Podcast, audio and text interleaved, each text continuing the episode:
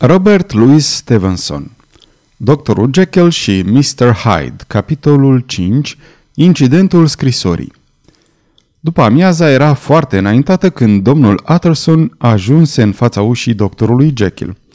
El fu primit imediat de Poole și, trecând printr-un oficiu, apoi printr-o curte care odinioară servise de grădină, ajunse în clădirea care era numită în mod obișnuit laboratorul sau sala de disecție.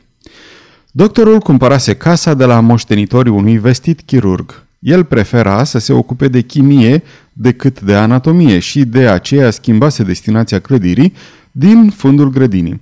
Era pentru prima oară când notarul fu primit în această parte a casei.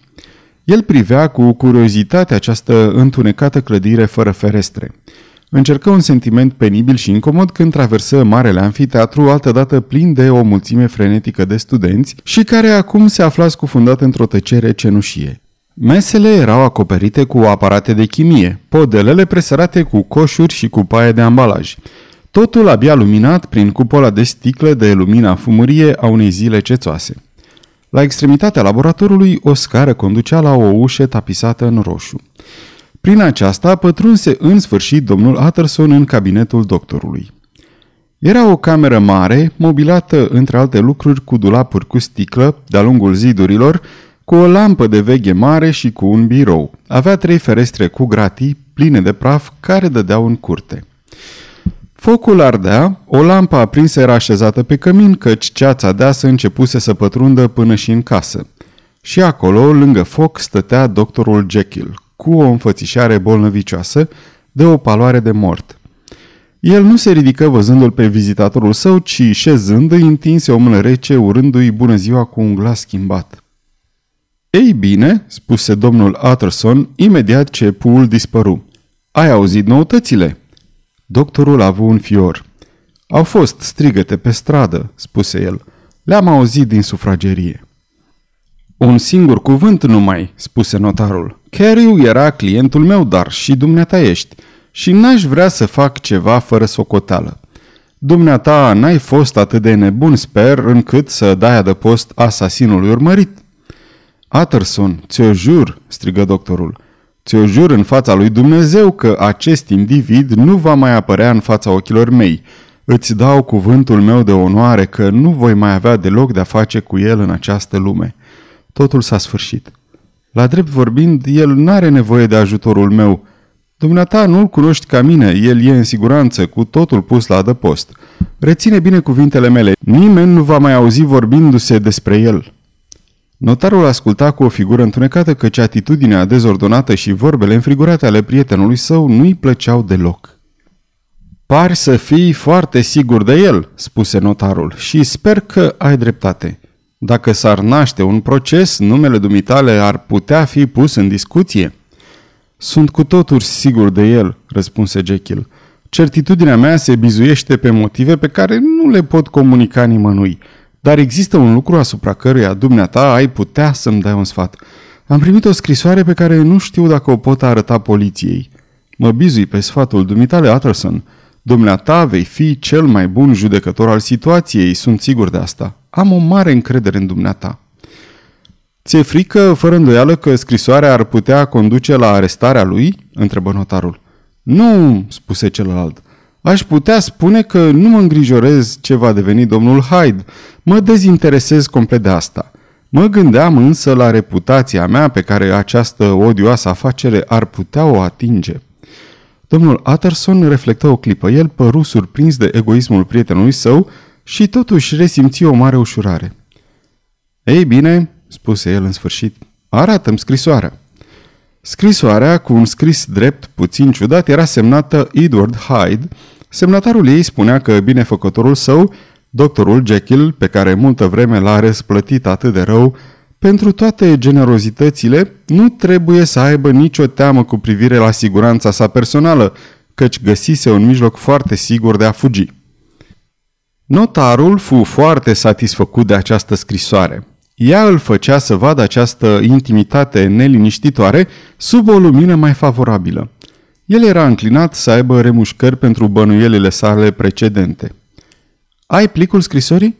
La Mars, spuse Jekyll, fără să mă gândesc la ceea ce făceam, dar nu exista pe el nicio ștampilă a poștei, scrisoarea a fost adusă. Poți să mi-o dai? În privința sfatului mă voi gândi la noapte, spuse Utterson. Mă bizui cu totul pe judecata dumitale, răspunse doctorul, căci am pierdut orice încredere în mine.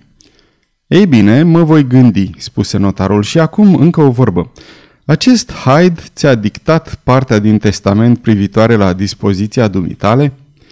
Doctorul păru pe punctul de a leșina. El își mușcă buzele și răspunse făcând un semn afirmativ.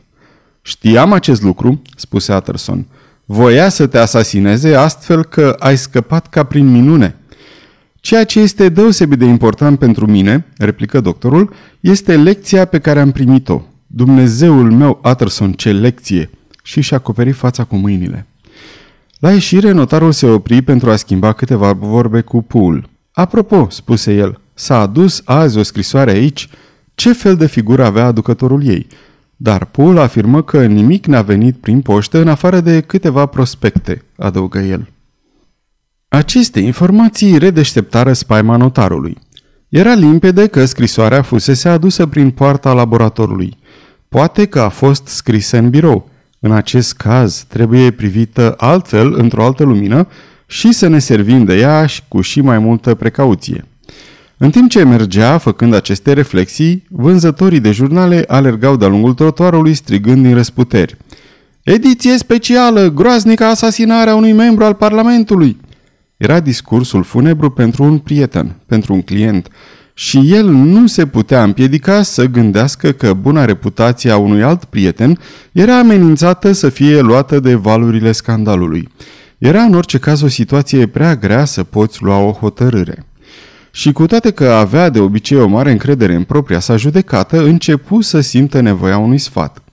Nu putea să-l ceară pe față expunând afacerea, l-ar fi putut obține poate printr-o cale ocolită, fără a avea aerul de a-l solicita.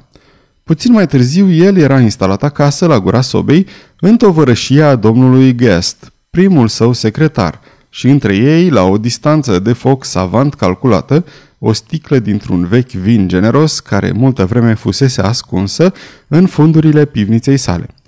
Ceața acoperea mereu orașul, îl îneca în umbră cu toată lumina felinarelor care străluceau ca niște pietre prețioase. Micșorat și parcă vătuit de ceața opacă, zgomotul vieții le parvenea trecând ca un torent prin arterele marelui oraș. S-ar fi spus mugetul îndepărtat al unui vânt puternic. Lumina focului înveselea camera. În sticlă, acizii se dizolvaseră de mult, nuanța plăcută a vinului se îndulcise cu timpul, așa cum în vitrine tonurile paharelor devin mai bogate și mai profunde. Toată lumina de aura după amiezilor calde de toamnă condensate în această sticlă se pregătea să țâșnească pentru a împrăștia ceața londoneză. Încetul cu încetul o duioșie pătrundea în inima notarului. Domnul Guest era omul față de care nu avea secrete. Guest îl văzuse adesea pe doctorul Jekyll venind pentru afaceri. Îl cunoștea pe Pool și auzise de la acesta adesea despre domnul Hyde, care era un intim al casei. Era deci capabil să tragă concluzii. Nu era mai bine, oare, să arate scrisoarea care explica partea misterioasă a afacerii?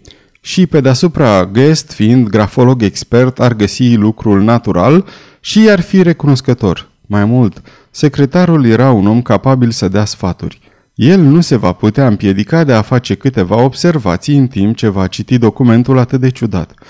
Și după aceste observații, domnul Utterson își va putea fixa atitudinea. Această afacere a lui Sir Danvers e foarte tristă, spuse el.